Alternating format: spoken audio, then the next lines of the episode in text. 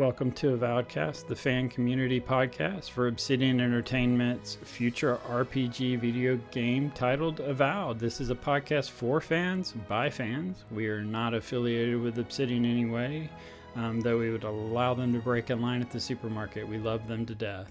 My name is Sora, and I'll be your host today with uh, some fellow fans from around the world who are joining me today to talk about um, something we're all kind of excited about as we wait for Avowed, and it is the early release of Baldur's Gate 3. Um, this podcast was recorded before the actual release day, um, and we talked about some of the things we had heard about the game already, some of the things we were excited about, and a little bit about the history of Baldur's Gate. Hey, this brings back some memories, huh?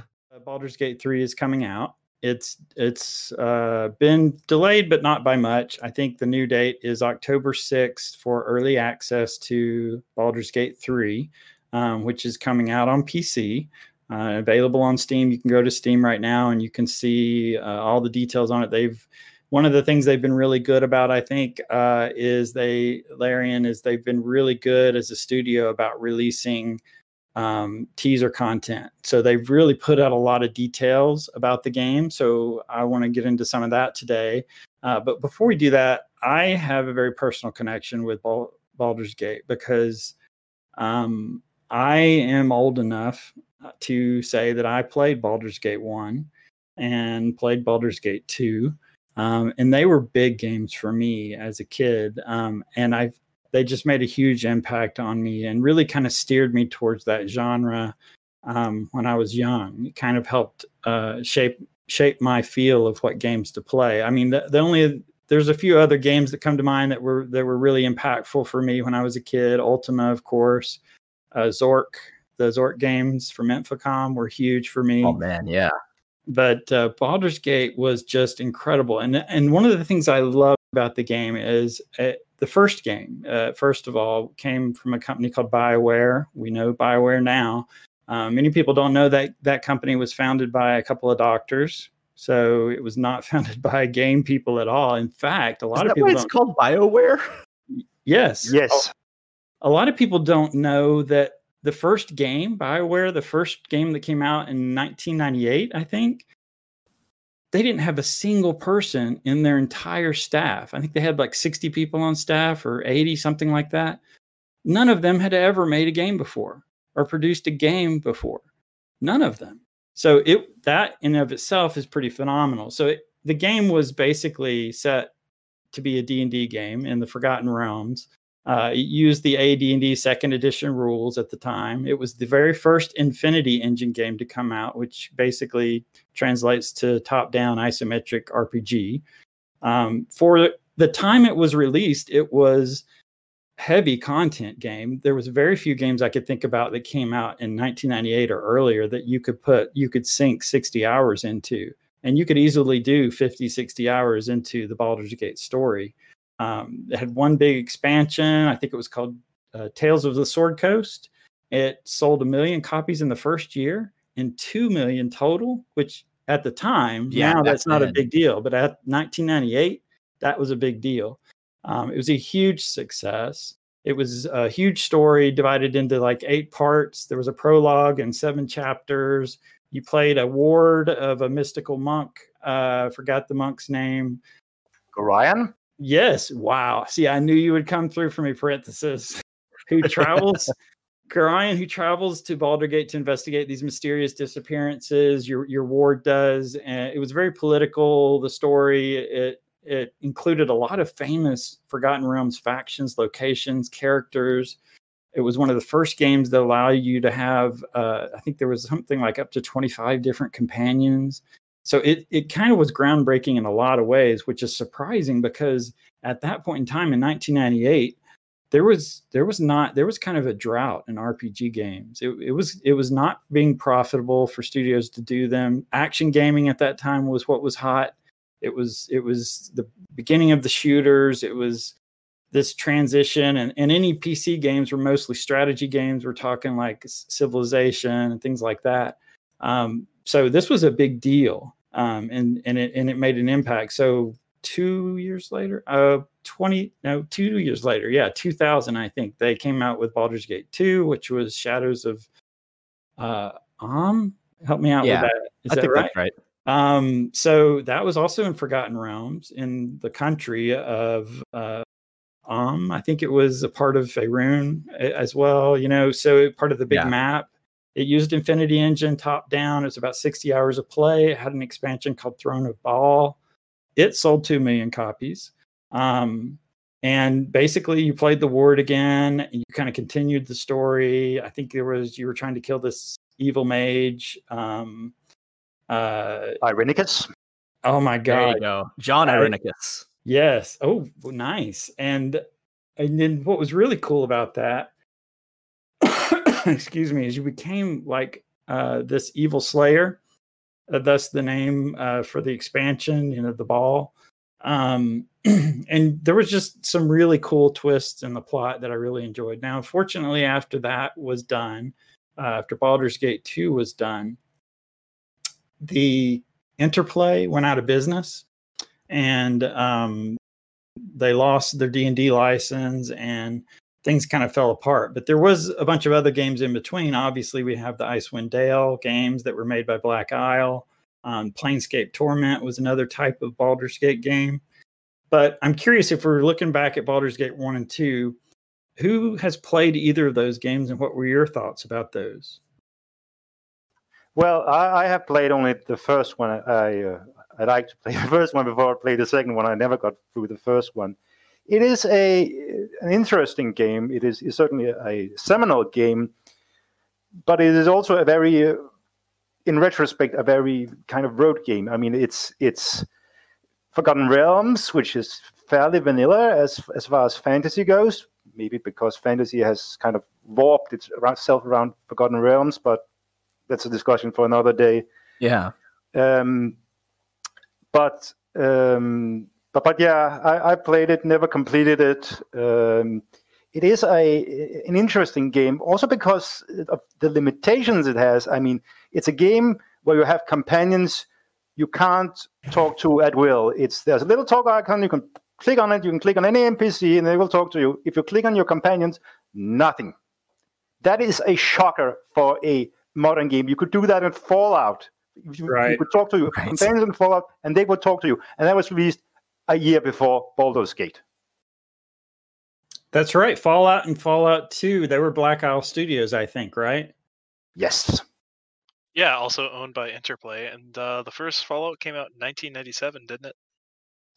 somewhere yeah that was the same guy who uh, created uh, obsidian right or Oh well, well, not not not entirely. Uh, Tim Cain, who was the lead programmer and perhaps project lead, I can't remember, on Fallout, left the the company somewhere between Fallout One and Fallout Two release. I think made Troika with uh, with Leonard Boyarsky and and a third person whose name escapes me. But they rejoined Obsidian uh, some years later when after Troika went bust. Rip Bloodlines.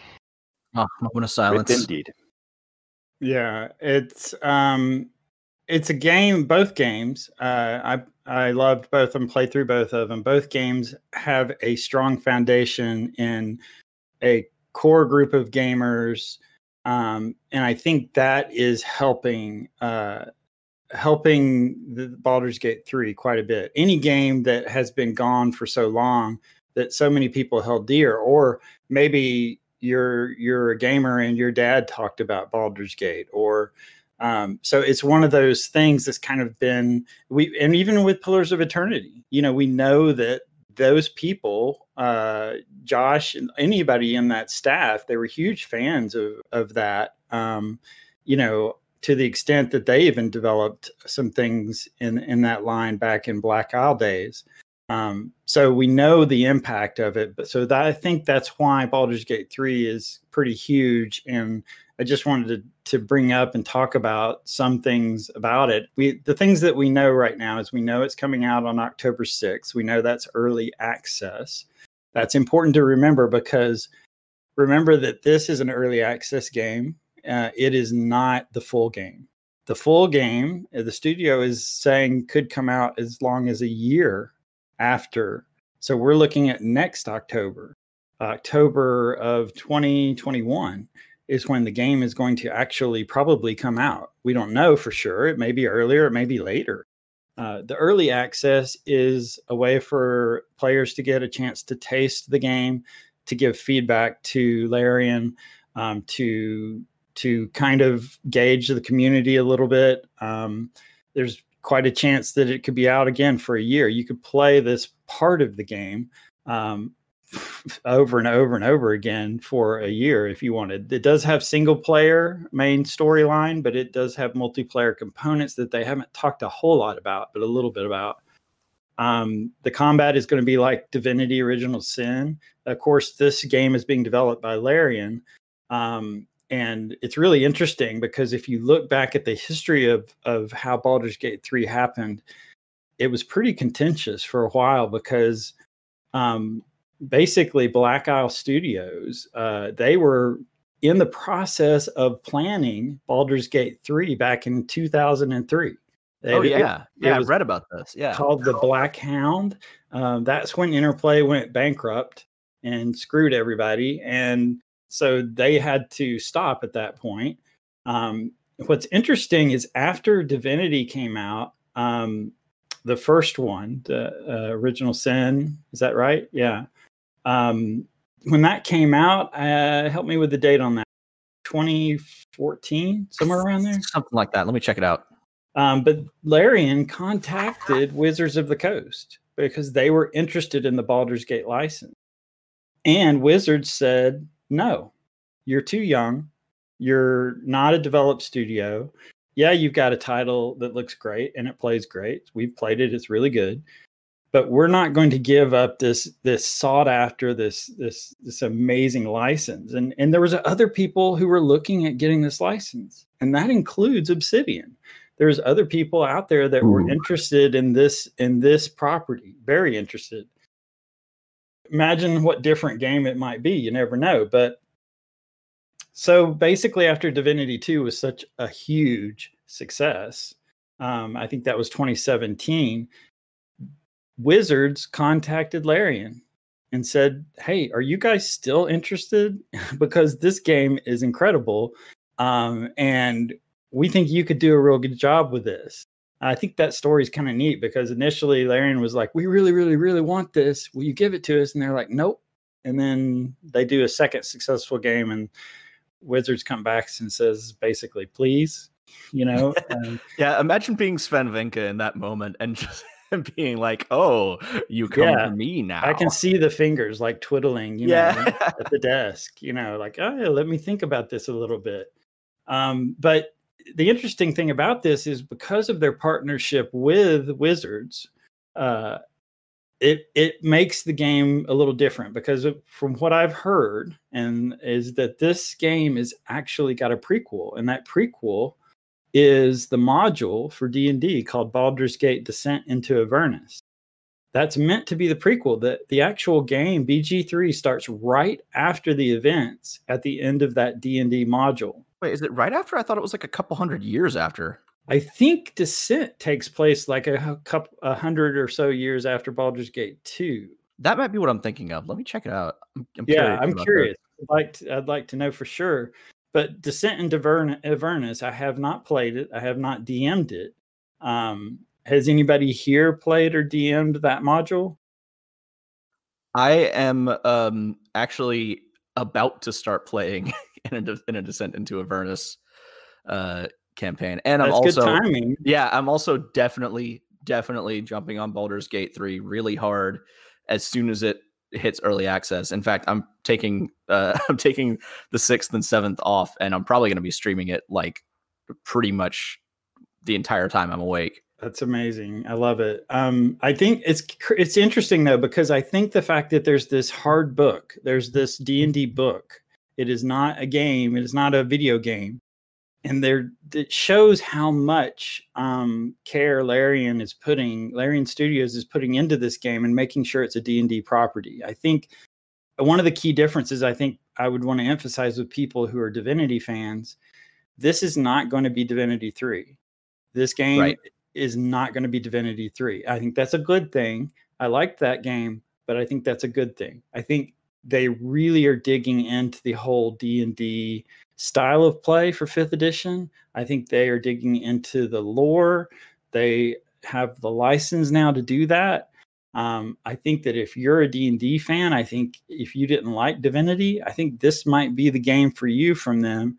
We know they're good programmers. We know they can pull something like this off. Um, and I think if anybody could do it, then maybe Obsidian would be another one that comes to mind. Um, but I wouldn't want a whole lot of other people to have their hands on this kind of property. I feel like it's going to be safe with them. I feel like also the way they're approaching the fan community is great. They are not holding back. They just last week released a video on um, how love relationships work in the game. So they're they have these development diaries coming out all the time. I, I really love when companies do that. They this whole hiding behind a wall that Bethesda does, you know, not a big fan yeah. of that one. Yeah, it makes it makes me feel like they're not that confident in in their um you know in their product. And the, at the end of the day, it's like, oh, we don't we don't want to show you it. Don't it's gonna be good. Don't but just take our word for it. Don't worry about it. Yeah, what is with that I, logic? I don't understand I, that. I like it to some degree, just because it's like we don't find out anything until it's it's almost ready to release. Like finding out about Fallout 4 and then it releasing. Granted, Fallout 4 sucked ass, but um, the, the fact that it released so close to it being announced was was really cool. But I do prefer being able to see progress. Uh, but I don't I don't like what CD Projekt Red does, where they announced Cyberpunk in like 2012 and then they've delayed it like eight times since then. So I I like somewhere in the middle. I like developer diaries though. I like transparency in the gaming community. I think that we could use more of that, honestly. Yeah, like uh like I'm I'm actually following this uh, MMO right now called Ashes of Creation, um, that has been like in the works for several years now. Um, but the only reason why I'm still following it really and still like confident that it's going to actually be a really good game is because I keep getting little peeks behind the curtain and seeing like, okay, here's these, here are these like models we've been working on. Here's these like animation cycles.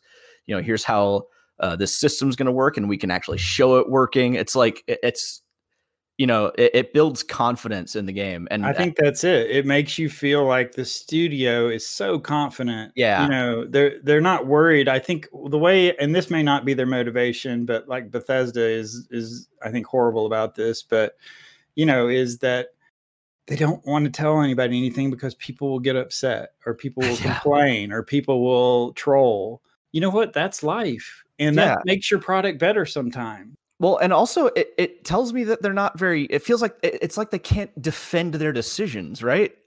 Like if you if you're not confident enough to be able to give people that look uh behind the curtain and and say like okay we made this decision and here's why we made this decision then that tells me you don't really have a lot of like clarity of vision you know um, yeah or well, and you know, maybe I'm I'm, pro- I'm probably reading too much into it, but I, I, think there's a balancing act here between hype, uh, which you know, the extreme level uh, of which is announce the game, say nothing, release the game. So do we do we want to even do I even want to even say what the the the one big argument in in Jesse's favor for what you're saying? I think what you should mention, Jesse, this is the one big one um, that followed that model of releasing information, giving details to the community, just being very transparent. And then the game was released and everything went to hell. You know the game I'm talking about has to do with space.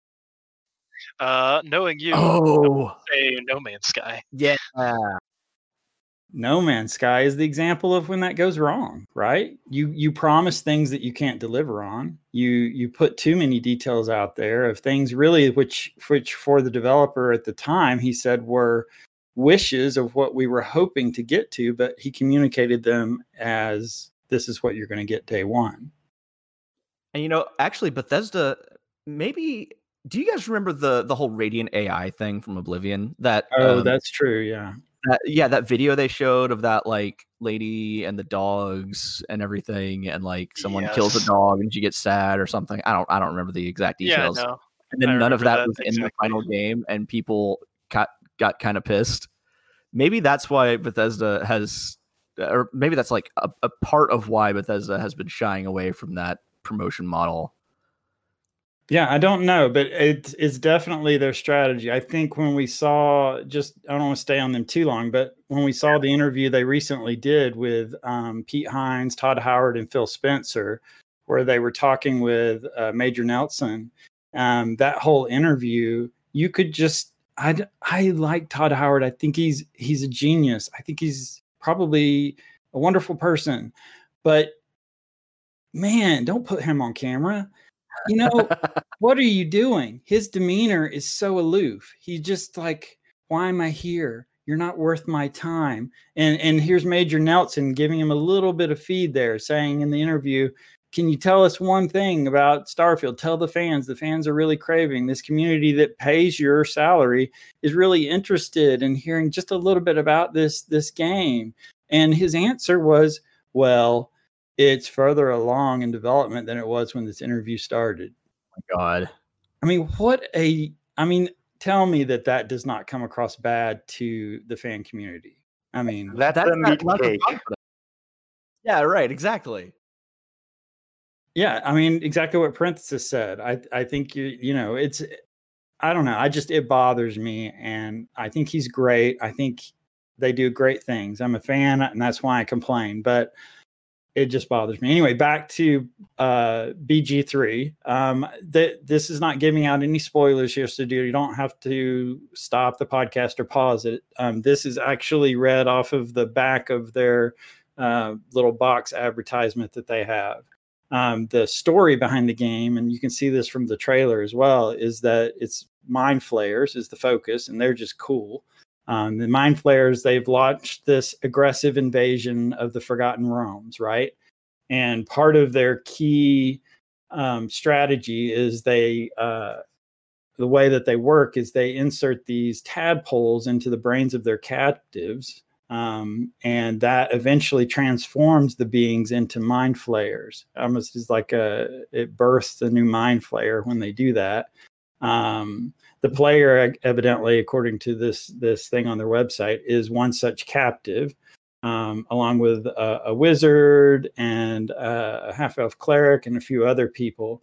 Um, and that's when you're given the choice at the beginning. And you see this from one of the videos they posted of choosing your character, and that whole story begins. So I think it's it's all about um, the mind flayers trying to manipulate the realm. It says that they travel on their vessels, these cool looking flying ships, nautiloids or something they're called.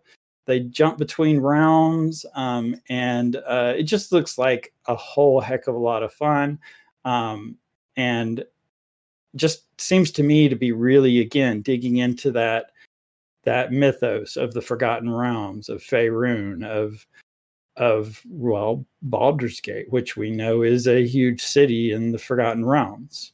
Um, and I think that to me is very appealing. Um, have you guys seen any uh, videos or trailers or anything? Is there anything that has stood out to you that says this is something that really triggers me that I, I really am excited about? I mean, I um, I think just involving mind flayers in general is is always a slam dunk, pretty much. Uh, ever ever well, one of my first big RPG memories uh, comes from Neverwinter Nights, uh, uh, Hordes of the Underdark. Um, and there's this mind flayer like colony um in that game. I don't I don't remember honestly a whole lot about it because I haven't played this game since I was like 17 years old. But uh, it still sticks with me as just oh my god these are such creepy antagonists. Like uh, you know taking over people's minds and uh, turning people into more like that's how they reproduce. They they uh take sentient people you know sentient humanoids and turn them into mind flayers. And it's just and they're they're, they're like supremely intelligent, you know, scheming. They're wonderful, wonderful villains, and I I can't wait to uh to see what Larian does with them. Oh my god, yeah the the video. I don't know if you saw it. The one of the ones they have skull is cut open and the brain is kind of yeah. pulsating. Oh my gosh! I mean, devourer thing, yeah. Yes, that's just absolutely crazy. Anybody else? Uh, have you seen anything or heard anything that excites you? Actually, I, I have to say, I saw, just saw a, a, video about it where where Swen played through uh, a few hours of, of the game, and and I have to say, I wasn't that excited by it, but the the actual ship that the Mind Flayer has, that was that was that was really exciting because it was perhaps kind of sort of a throwback to the old. Um, what was it called? It was Star the Spelljammer. It was called. Oh where, yeah. It, it's one of those forgotten D and D settings where they had these ships that could travel between worlds in, in space, and it was kind of a fantasy sci-fi bullshit setting of the of the first and finest order. Uh, so, so, so that really got my hopes up that we might actually see something like that in the future. I've actually got a friend who's running a Spelljammer campaign uh, right now, and the the little bits and pieces I hear from that just make me think, oh my god, what a cool setting! I would love. I, I mean, just I would love a return to that. That's that's fascinating information. I think uh, I think that when I saw those ships parenthesis, I was just amazed by that as well. And I and and the callback there, and I think that just goes even further to show that they're trying to be as faithful as they can to the license that they have, and trying to they know how precious it is and how easily it could be taken away. So they're probably just being as careful and touching on as many things that fans might want to see. Um, there's a couple of details that I was able to pull out for listeners who might be interested in what they can expect in the early release portion of the the game. I'm just going to run down this list pretty quickly, um, just so you you know some of the details. Uh, one of the this this is all stuff that's that's out there on YouTube. None of this is going to spoil the game for you, because nobody's played it yet. Um, you basically start outside of Baldur's Gate at the beginning of the game. Eventually, after like 20 hours or so, you make your way actually inside of uh, Baldur's Gate. Um, but that's not the only location you're going to travel to. And part of the whole Mind Flayer thing of traveling to other planes uh, means you're going to visit a lot of other places. Uh, Underdark was also mentioned as a as a potential place that you would visit. Um, you're going to be able to pick uh, a lore character, um, or you're going to be able to create your own custom character. Now, if any of you played Divinity 2, um, Divinity 2 uh, allowed you to do this as well. The disadvantage was if you did not choose a lore character, uh, I don't know how to say it. It kind of some detail out of the game, right? Yeah, yeah. You didn't fit into the the story as well it you just weren't as much a part of it. Um, and uh, another game I played on the Switch, by the way, but um, it it just you needed to be that lore character. Now, one of the things that Larian has specifically said, because a lot of people have been talking about this, is one of their concerns. Yeah, I want to create my own custom character, but I don't want to suffer because of it. Um, and this is what they have said. They have said that customer characters have a strong connection to the world um, this is their promise: is that we have fixed that issue per se. Um, you're also going to have choices that have an impact on the world. Everything that I've seen has shown that even the most minor choices that you make, um, according to them, are going to affect everything from places you can travel to, to characters that you'll meet, um, to uh, dialogue options that'll appear to you. So every choice is going to change your path, which promises that the game hopefully will be different every time you play it, pretty much, even though the story is going to be generally the same. Um, there are going to be pre made characters, as we mentioned, the lore characters. There's Lae'zel, which is the warrior, Gale, which is the wizard, uh, Shadowheart is a cleric, Awyll is a warlock, and Astarion is the rogue. Um, those are ones that you will be able to choose or, of course, make your own. And this are ones that are available in the uh, early release a couple of weeks from now. Um, the races, you're not going to have all of them, uh, but these are the ones that are available at uh, the launch of the early release the Tiefling, the Drow, Human, Dwarves, Elves, Half Elves, Half Drow, and Halfling. And there are potential sub races for those, but they didn't detail whether those sub race options are available in early release.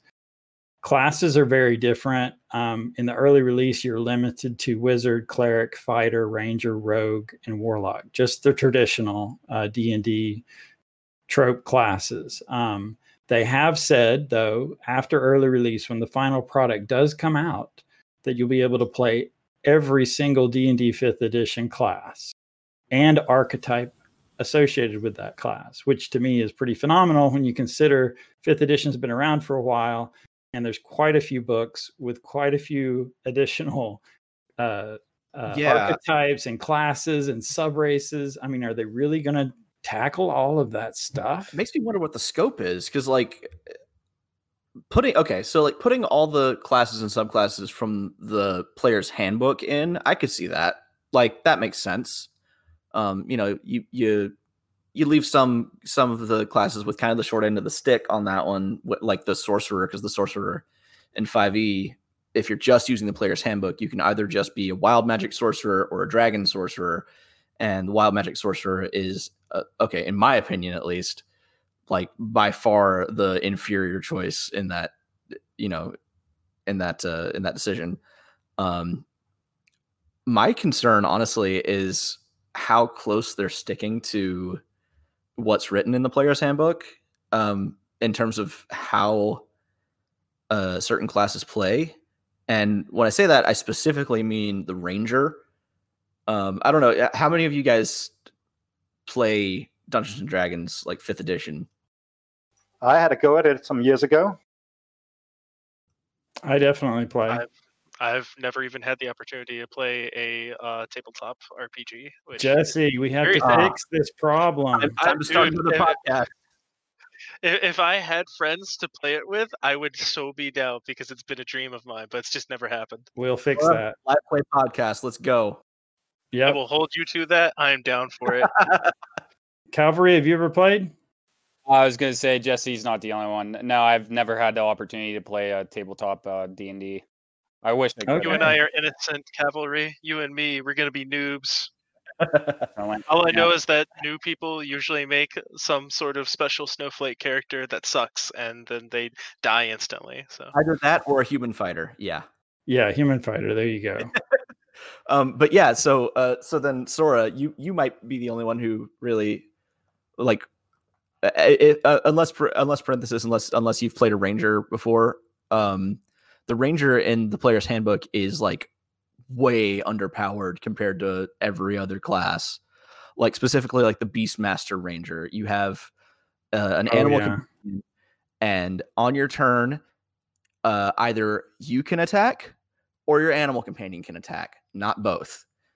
And it's it's like no uh, you know there are other classes that have like summons and stuff and summons can act completely independently of of the uh of the caster. Um so the ranger is the only one who has this like weird hamstrung action economy issue where they just can't do as much as everybody else. Uh, uh there there was a, a, supplement actually released after the player's handbook came out uh, called the ranger revised specifically because tons and tons of fifth edition players were like, yo, this is really dumb.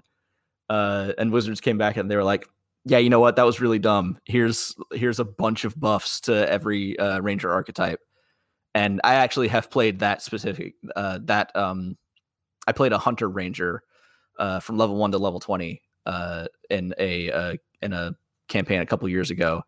And um using the revised ranger rules just made it so much better oh my god um, yeah i can even say i think one of the reasons that rangers get picked on is because or at least when people are creating characters for modules that i that i'm running um, I, always put it to them this way. I say well basically a ranger does absolutely nothing other classes can't do better. Right. Well and and the the other problem was in the original printing how incredibly situational rangers were. Like you have a favored terrain in which you get bonuses. Right, yeah. And and if you don't communicate with your dungeon master or like you know decide to you know uh pick like you know a like favored terrain tundra or something and your dungeon master spends half the campaign in the desert like great you just don't get to use a b- whole bunch of your class abilities uh, and like favorite enemies, right? Like, um, I, th- I think in the original printing, uh, Rangers had like very specific favorite enemies, and then Revised Ranger came along. They were like, okay, you know, we're gonna we're gonna broaden these out a little bit because otherwise you just aren't gonna get bonus damage unless your DM specifically designs an encounter to you know right to be something that you're that you just happen to be good at I think revised Ranger is an improvement, but I don't think it's fixed. I think I think one of the things that Larian said in an interview that I saw, and this kind of pertains to what you're saying, is that while while they are remaining as faithful as possible to fifth edition rules and to the entire um, mythos uh, around fifth edition and forgotten realms is they're going to be as faithful as they can be. But at the end of the day and this is what they said the end of the day the player rules out. So the, the player is going to be the one they develop for um, and they want the player experience to be good so i would think that they're going that would be an example a good example of something they might actually change I've already seen, you know, they're they're definitely not afraid to to make changes. Like with uh, I don't know if you guys saw like one of the first gameplay um, demos they did, but uh, the Mage Hand spell in oh, yeah in tabletop fifth edition, Mage Hand just lets you like pick something up from a distance and move it very slowly, and it has to be like five pounds or less or something. It's useful. Don't get me wrong. You know, it's a, but it's a cantrip. You you can cast it over and over again. They didn't want to make it too useful. I get it. But in uh in Baldur's Gate 3, Mage Hand can do all kinds of crazy stuff. Exactly. people with it.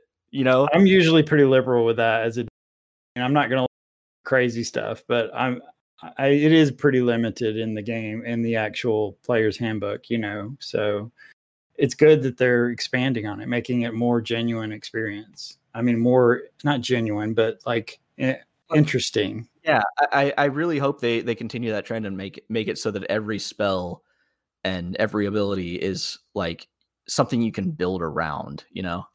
I mean, this, I'm looking at the quote right now on their web. In final release, you will be able to play all D&D 5th edition classes and races. Now, what they don't say is kind of what you were hinting at. Are they talking about in, is the actual end of that sentence in the original player's handbook? right? Because look at all of the books they've released since then that have added races and sub races, new classes. Yeah, like I've got Xanathar's Guide to Everything sitting next to me actually right now, and I'm playing uh, a druid uh, in a campaign I'm in right now, uh, who's the, Circle of Dreams druid, uh, themed around the Fae. And oh yes, oh, man, yes, that that subclass is so cool. You can like teleport people. Uh, you can uh, you know you've got this like really really nice flexible heal that like comes out of a a pool of points that you get you know you get another point every level and you can heal more with your bonus action it's just really really cool and fun and flavorful and like i do hope they dip into um you know uh, uh non-players handbook content um for for some of the yeah. some of the classes because there's well, there's I, there's some rich veins there yeah, I mean, they don't have to go as far as Eberron, but they they can they don't have to get crazy, but they they can do different things. They I think here's what for me impressed me the most about everything I've read or heard about the Baldur's Gate 3 release. And it is the fact that again, I can't reiterate this anymore. This is similar to Divinity 2, but this is not Divinity 3. And the fact that we finally are getting uh, first class studio. I mean, this is, we know that they put out quality stuff. These people are not messing around. We know that they have experience in creating engaging content. Um, a D&D game, a video game, D&D video game. I mean, yeah, there's millions of games out there that simulate it, but this one is looks pretty darn faithful and I'm excited about that because I don't remember a whole lot you know they're back in the days of pools of radiance and all of all of those titles um, where they really tried to be as faithful and you would you would roll yeah. the dice and all of that um, and i guess uh, to a certain extent the d&d mmo if that's still going on i don't know it's if still going on i've got i've got friends who are way into that really I, have never tried that. I've been interested in jumping in just to see what it's like, but it's free to play now. Really? Okay. Uh, and just probably microtransactions all the way up oh, yeah. though. Um, one, I want to get back to some of the things that they had on the list um, for people who are listening to learn about the game. Um, you will be able to um, each character's background. You'll be able to choose a background, and that will affect the game pretty significantly according to them. Even so far as there is content in the game that is related to these backgrounds that won't be available if you play other backgrounds. Um, so these are the backgrounds that they have publicized on their website the charlatan, the criminal, the entertainer, the folk hero, and the noble. Um, I'm assuming what they're getting at from that is that, say, for example, you play the criminal, if that's your background, then maybe you have access to some sort of um, guild or um, area or housing or something that that other players wouldn't have. That would be my mm-hmm. guess. Yeah, that's all a holdover from the tabletop game. Um, and actually, it looks like it looks like there are more backgrounds than that that may have since been added. Uh, the sage, the soldier, the urchin. Wow, that's excellent. Entertainer. I, did you say the entertainer? I don't know. Yeah, yeah, but those are good. Yeah, yeah, and I've I've always loved that aspect of of fifth edition, like because the backgrounds don't just you know it's not a paint by numbers kind of thing where you you just you know this is just your background like it's like super prescriptive or anything or anything like that backgrounds aren't just fluff they're mechanical like they give, yes. you, they give you proficiencies you know if you're say uh, a criminal you might have you might start the game with thieves tools proficiencies even if you're not a rogue you know um if you're a uh you know a folk hero um you know people there's actually a class feature or a, a, sorry, a background feature where uh,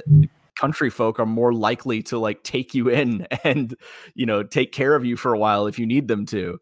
Um, it's it's actually I, I, it's one of my favorite aspects of fifth edition compared to previous editions of the game, and I'm really really happy that it's making the jump to Baldur's Gate 3 because yeah I'm excited about it as well it's, it's, just another dimension of depth to your character and, and oh man just just just give me as much of that as I can get. Just coat me in it.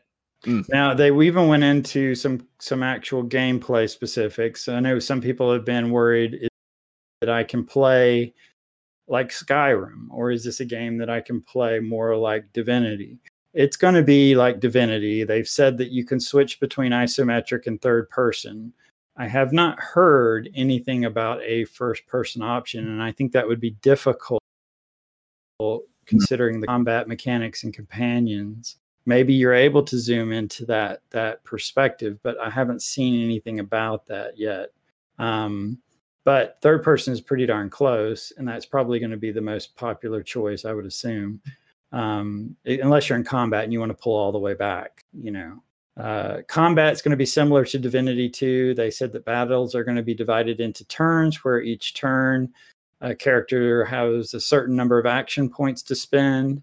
Um, they did say that Baldur's Gate 3 does not have a specific order in which your party attacks. Not really sure what they mean by that. Um, um, so it, I'm guessing that maybe initiative will be re-rolled every turn. Um, I see. I know that that's a that's a way a lot of people play uh D and D. Um, well, some people is, at least that's a that is a part of the conversation I can actually add to. Um, uh, I know that in Darkest Dungeon, everyone has a speed stat essentially. Uh, so naturally, people with higher speed would go before other people, but there's also a roll before the battle starts on each turn that is added to your speed. So whoever gets the highest numbers will get uh, their f- turn first. So you can have someone with really high speed who gets a bad roll and ends up going last, and someone with relatively low speed that gets a really great roll when goes first. So that I can see that being a, a similar system in a yeah. in a turn-based RPG. You know what? You're totally right because I just realized um, in Divinity Original Sin, you just have an initiative stat, and that's there's no variables involved. Like if your initiative is higher than another person's initiative, you're going to go before them every single time. But in D and D, that's not how it works. You have an initiative modifier that modifies a roll at the start of battle, to determine the the turn order for that battle. And I think actually taking a step back from that, that's probably just what they're talking about because that that's that's just something that you know that's just how the tabletop game works. Right. And a lot of this is going to be in the background, of course, because I, one of the things they mentioned, because the purists, the purists who are D&D players, and I, I'm kind of a purist, but the, the people who really want that experience are going to be a little disappointed. You, there's certain things you can do, but again, it's the player that takes uh, that takes the primary focus of the developer. They want the player experience to be fluid. They want it to be consistent. They want it to be to flow very well. They don't want you to stop. I mean, yeah, combat's going to be like Divinity 2, um, but they don't. They want the game to have fluidity to it and have it flow. They don't want to have to stop and roll for everything that you do in D and D. Now, there are some things you can roll for. You you've seen in the videos that you can roll D20 for several different types of checks. Like uh, persuasion was one of the ones I saw. Insight um, but for example, if you're going to climb a wall in Baldur's Gate 3, they're not going to make you roll for that. So it's going to be a built in statistic. It's going to roll in the background just because that might even become annoying for some people if you have to. Yeah, it's a time waster. I, I, I think that.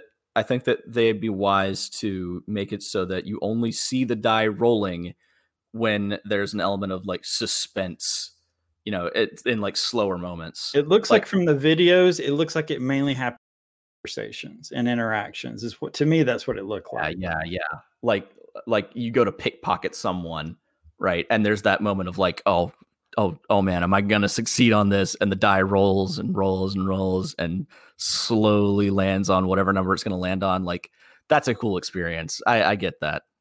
Um, another thing they mentioned is romance is definitely an option. Um, I mean, we're not talking. Yeah, we're not talking hot coffee here, but we're we're talking. Um, you know, this is going to be uh, intimate moments that will happen between you and companions potentially.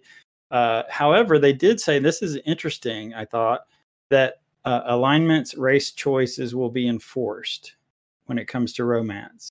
I would assume also alignment might be part of that.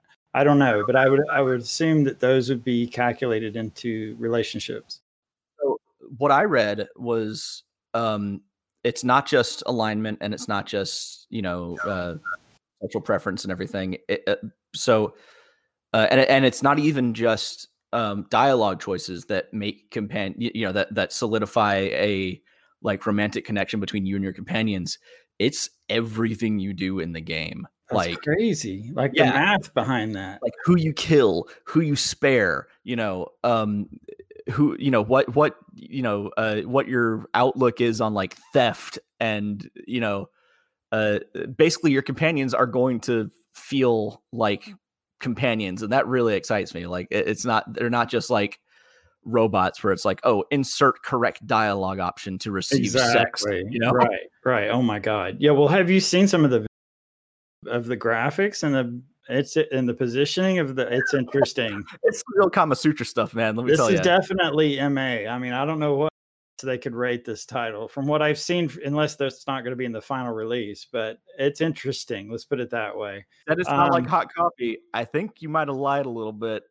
well, I, that was evidently pretty graphic. I never uh, saw that, but heard Fair. about it. um, I think the big question now, we've talked about a lot of stuff that we know about the game. There's a lot of good video content out there for you to watch. If you go to the developer diaries, there's also people who have uh, been helping them with QA and um, quote unquote alpha testing um, who have opinions. All have been very, very positive. People are super stoked about this. I haven't really heard any negative about it.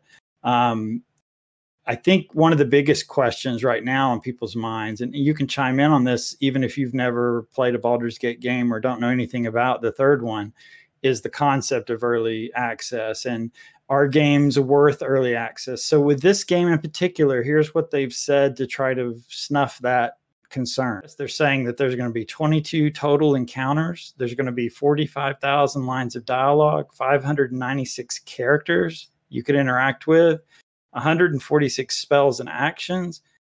That's just for early access. That's not the entire game. They're going to be adding on to that. So that's just your early access content. and that's pretty considerable I think for a studio to give that to people for for that early access for buying in early and what you're going to be able to play. But here's the argument. Here's the question I really want to throw out to everyone and get your thoughts on: is you as a gamer, is it better for you to um, be excited about this game and jump into it early and get get to play this early access content for a full year, um, which only takes you up to a certain part of the game and a certain level in the game? Or is it better as a purist, as a purist RPG player, is it better for you to wait until next year in October and jump in the pool at that point when everything is ironed out? You can play the full game. Uh, where do you lean on that, on those two choices? I mean, okay, you guys already know where I stand on this. I am. You're all, you're all in. I am all in. Listen, I'm a very impulsive person. I hear D and D Fifth Edition. I hear Larian Studios, and my wallet is already open and like money's just falling on the ground. I don't know where it's going. Like I am going to I'm going to be one of those people who jumps into this game and tears it to pieces and enjoys every second of it probably unless it know, sucks. Do we know any data on like how much it costs to buy into early access? I think it's the full price. Oh, you pay the full price of the game. Okay. Uh, fifty nine ninety nine. Yeah, exactly. Okay. Like, and that that makes me a little bit leery, but at the same time, I Larian Studios has enough bona fides with me that I am willing to part with that amount of money for you know the 25 hour early access experience I mean, they did the same thing with with Original Sin 2, actually. Original Sin 2 came out uh yeah, that's true. first. And that game wound up being incredible. Yeah, it's ridiculous. So, it's amazing. So their track record leads me to believe that if I do well, not if, when I do start playing early access, like it's going to be a good experience. You know, and eventually I think it's going to be a $60 experience. And the way I play these RPGs where I start and stop all the time, like you know, it'd be one thing if I was one of those people who who starts a file, gets to the end of the early access part and puts it down until the rest of it comes out, but that's not me. So uh, I'm probably gonna I'm gonna be playing this thing over and over again. I'm sure. Anybody else gonna jump in early?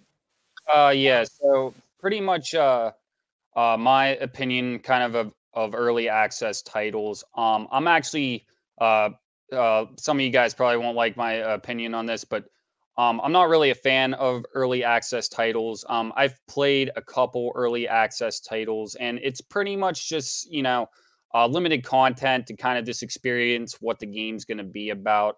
And uh, you know, for me, I kind of view it as like I'm kind of just baiting test beta testing their game.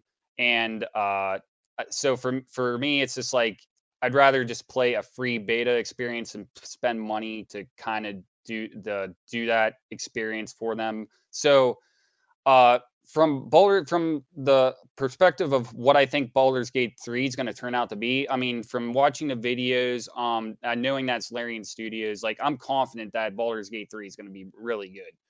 But um, unless it's a game I'm really, really into, like trying out, um, I'm probably going to pass on the early access.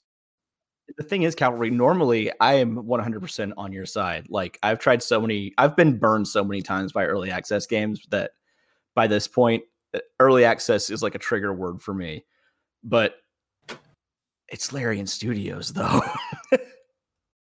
That's the only like it's, it's it's a totally emotional thing for me. Like it's Larian Studios. I just love them so much. So parenthesis, you're you're a you're a PC player mainly, and you you really like these types of games. Is this something you would you would buy into early? Or are you going to wait till the end for this one?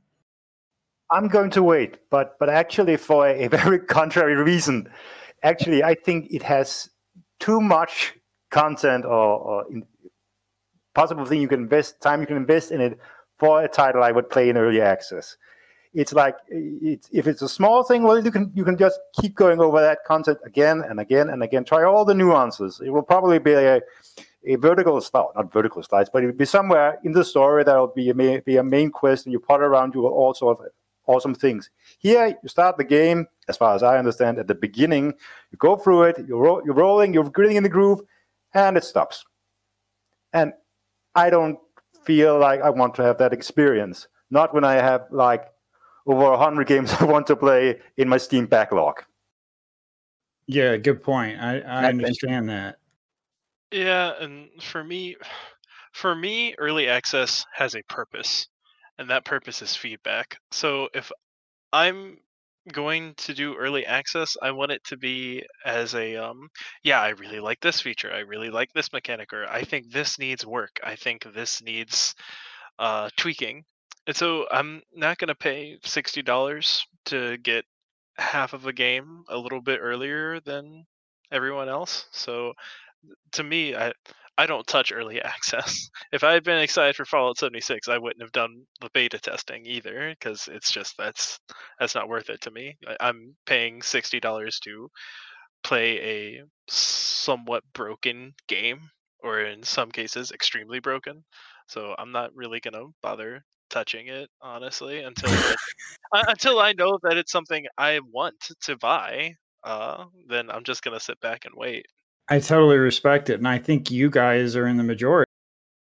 Three of you are in the majority. I think uh, I'm gonna. I'm with Jed. I'm I'm all in, but. Uh, you know, I also have that that feeling of well, let's look at it like anything else. Oh, we're to release the first half of the book, and a year later we'll release the second half, or even worse um, I'm going to release the first half of Star Wars, and then maybe a year later you'll get to watch the rest of the movie. Um, and and you feel like this story arc or this narrative or whatever just gets abruptly cut off. I can see how that is off-putting, but not not also disappointing. And then and then if the game is really going to change, I don't know how much Divinity changed uh, over that year, but if it's really going to be frustrating at the beginning you know how much do i want to deal with that when like parenthesis says i have a huge amount of gaming to do. And if i end up with the the new xbox i'm going to have even more gaming to do. And uh, i need to spend those hours wisely. So it's it's hard. It's very hard. But this for me being a d&d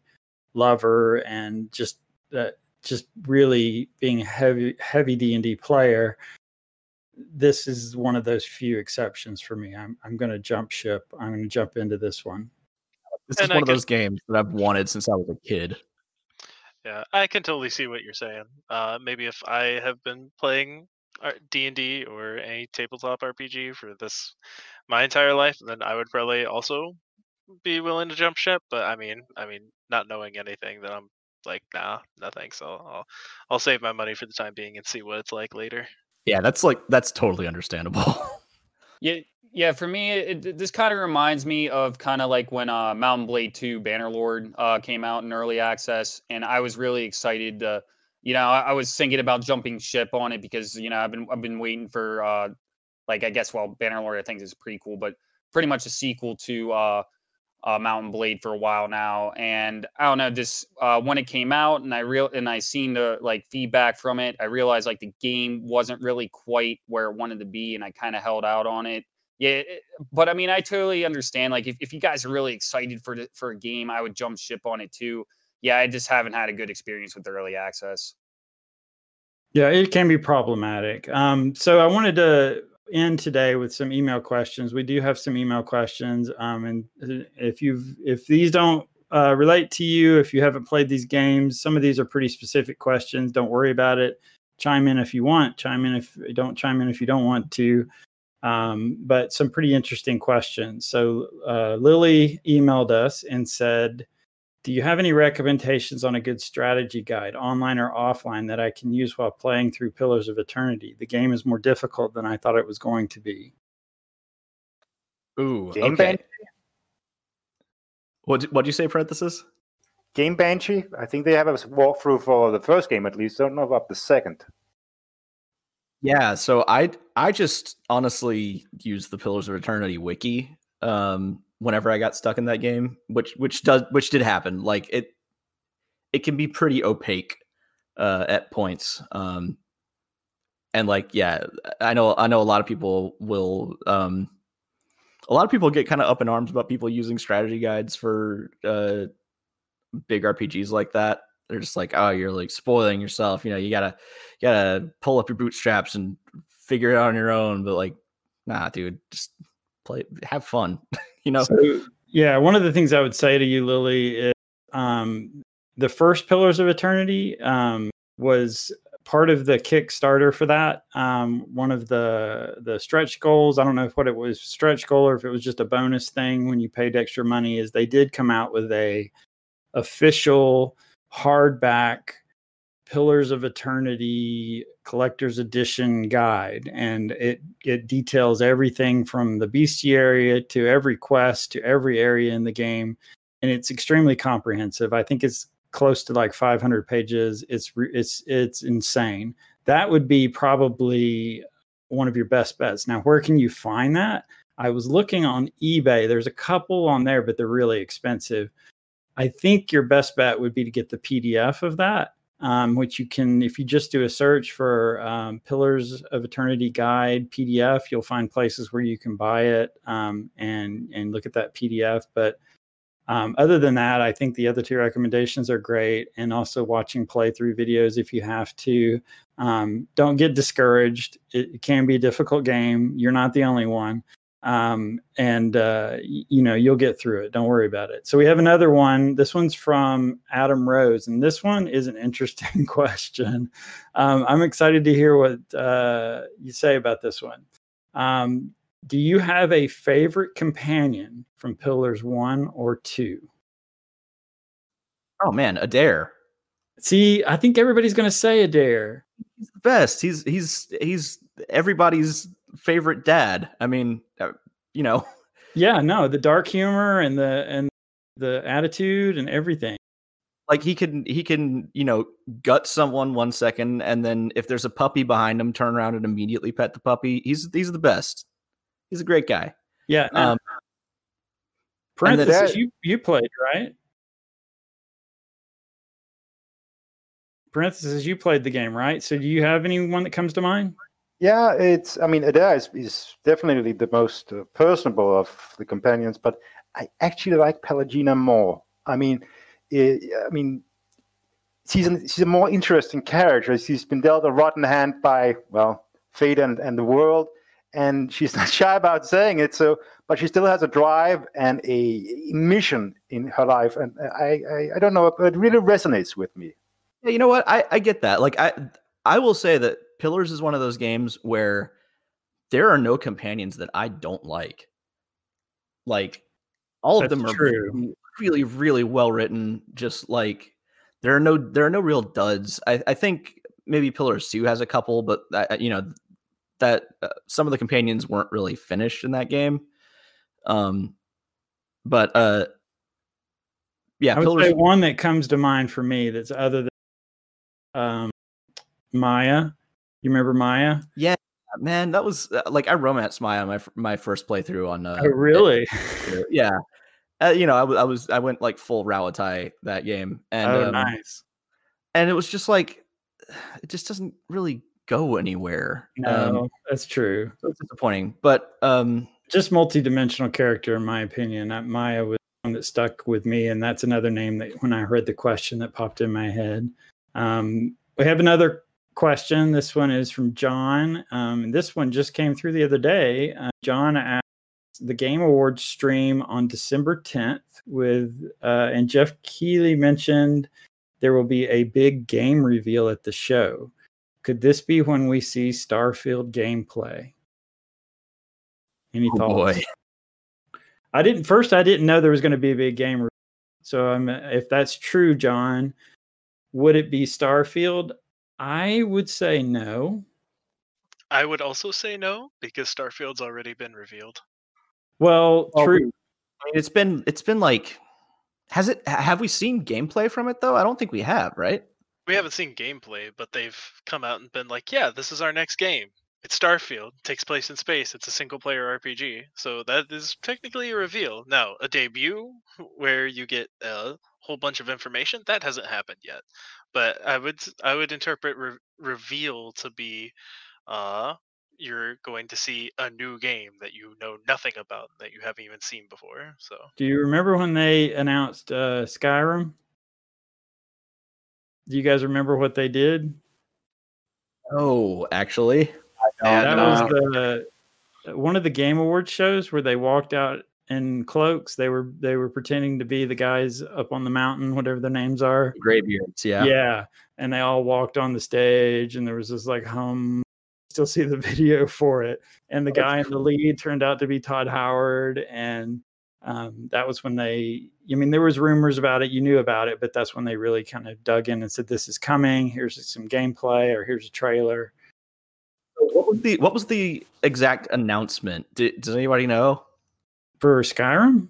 For uh what what did Geoff Keighley actually like say? Did he say it was a debut or like so this is in the email the quote says and I haven't looked this up, but he says the quote was the Game Awards oh wait, no, Geoff Keighley mentioned quote there will be a big game reveal at the show unquote.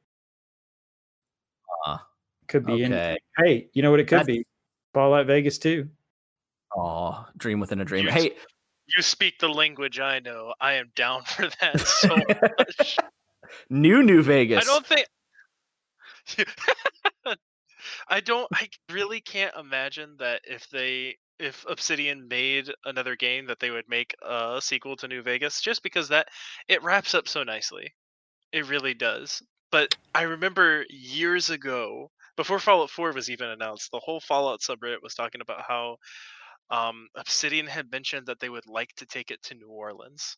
Ooh, yeah. see, I was going to say, oh, pick a different cool. city. Yeah, yeah, because because I, I remember being really excited for that because I am actually from Louisiana, so that would have oh, been like dude. awesome. Uh, just because not, I, don't pick a American city, you know, pick something different, more exotic, maybe. That would, would, be I would interesting. Argue, I mean, it, it would be interesting, but I would argue that Fallout is more about the story of post-apocalyptic America than it is about. Yeah, anything. good point. Well, what about like Vancouver? You know, America invaded Canada. And they annexed Canada in fall in the Fallout uh, timeline. Yeah, that's true. Yeah, I'd I do not know. That's that. that's a good question. I'm looking forward to the Game Awards. Uh, those interesting to watch because they always spice it up with some trailers and stuff. Uh, although we've seen quite a few of those trailers in the past week. Um, any of you guys interested in the whole uh, consoles that are coming out? Anybody going to try to buy one or has already tried? And then there were, and then there were crickets, and then there were crickets. I have I have considered buying a PS5 specifically for Demon Souls. Um, that is that's the only reason I would ever buy a PS5 is just for FromSoft uh, exclusives. But yeah, um, I I'm gonna be honest. I play on my PC. And I play on my Xbox. My Switch is essentially a three hundred dollar Smash machine. That's really yeah. That's the only that's the only reason I really use my Switch. That and um for Breath of the Wild and yeah, I was gonna say, have you never played Breath of the Wild? I mean, yeah, seriously. I, I, did. I played through. I, I played through it like really hard, but um, I all I ever use it for now is Smash. And when my sister in law comes over, we all play Mario Kart together as a family. But that's it. So, um, this, the Skyrim port on it is pretty phenomenal. I will say I, that. I have heard that, and I've considered getting it just so that way I have something to do at work because half my job is sitting around waiting for stuff to happen. But um, I use my PC for anything that like I care about. So like when the Bethesda games come out, I will get them on my PC. And um, actually, um, uh, Divinity is better on that than Pillars. I have. I yeah, that doesn't surprise me. That doesn't surprise I have no me doubt. I have no doubt. But I my Xbox I reserve for shooters uh, simply because I, for whatever reason, my hands are incompetent with a mouse and keyboard. So when I want to play shooters, especially multiplayer, like if they ever come out with a Battlefront 3, uh, I'm gonna have to get the Xbox. I'm gonna have to play it on my Xbox because uh, then everyone is about as good as I am. Uh, yeah, because the, the the skill uh, cap I think on PC for shooters is like way way way higher like I, I, I think that uh, especially for competitive shooters. Oh, they've God. always had an advantage. I mean, there's yeah. a reason that at at the the uh, e games at the uh, the competitions that they're not playing on a Switch. I mean, there's a reason that they're playing on a exactly. PC. Yeah, you you the mouse is just more precise at the end of the day, which. Uh, fun story. My very first shooter that I ever played uh, in my entire life was Star Wars Dark Forces 2 on my Windows 98 computer. Windows oh 98. And um, I didn't even realize that you were supposed to use WASD and the mouse. Oh my um, gosh! Um, I used the arrow keys that entire game. That's cute. Oh. so oh, no. So I've never, yeah, no. So I've never, I've never particularly enjoyed playing a game with a mouse and keyboard. It's always been a controller for me. So um, I I reserve my uh, Xbox for like shooters and stuff like that. Well, when you started with that, I mean, who could blame you? Yeah. So I think we're going to wrap it up. I I want to give everybody a chance if you're interested, and uh, only if you shout out to give a chance to tell people where they can find you if they if they want to catch either your streams or your your Twitter account. Um, if you want to shout it out now, go for it. Well, I'll I'll go at least. Um, uh, you can find my uh, my Twitch stream at twitch uh, twitch.tv slash jedmandu. Uh, I've been uh, I recently uh, started a, a, little series with a friend of mine called Game Tasters, where we uh, it's kind of it's kind of silly. We uh, give each other like a game to play that the other person has never played, along with a food or drink pairing. Um, I love that idea. Yeah, and and uh tomorrow, so Sunday the 27th, uh me and my friend Dr. Dax are going to be uh I'm going to be introducing him to Pillars of Eternity. Um he's not going to get very far, but that's okay.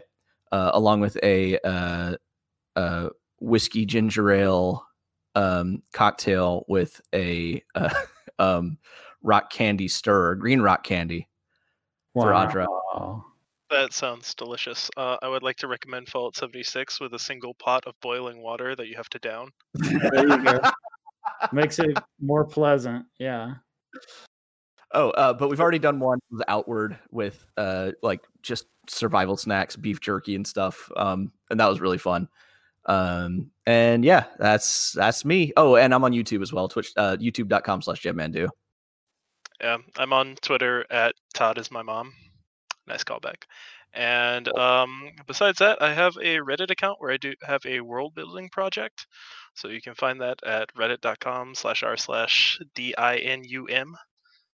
So. Very good. And I'm, uh, I run the Avowed Cast account on Twitter, and you can obviously find us on our website and other ways to connect with us. So thanks you guys for hanging out today. Really appreciate your time. And um, we'll be back with more content uh, next week. Believe what you will. I deny it. Thank you for listening to Avowedcast. That'll do it for today. Uh, thank you for being part of this amazing gaming community that is developing around this future release. We're all excited about it. Um, also, want to thank all the feedback we've been getting. Uh, sending in your emails to avowedcast at gmail.com. We received quite a few in just the past week. Really appreciate uh, all the positive comments and some of the constructive comments. We're listening. Um, if you want to get in touch with us, you can email us at avowedcast at gmail.com. Also, if you're interested in being on the show, we would love to have more people join us who are fans. And if you just want to come on and talk about something, uh, shoot us an email, let us know your schedule, and uh, we'll have you jump on at some point so you can talk with us. Um, and even for those of you who don't want to be on the live recording but want to submit something, um, feel free. I mean, we'll we'll take questions about the game, about the company, uh, gaming in general, your opinions, editorials um, game experiences, anything like that, you can share uh, via writing, or you can even uh, leave a voice file. You can share an MP3 file either through email. You can post to Twitter at Avowedcast, use Dropbox or Google Drive. Um, but we also have a voicemail line if you want to call in and leave a note there. The voicemail is 202 810 4223. Um, thank you again for listening, and we're going to end today, as we always end, with uh, some of the musical genius of Justin Bell. This time, we're going to do something a little different. When you close your eyes and you imagine your time in Eora, we want to envision a tavern.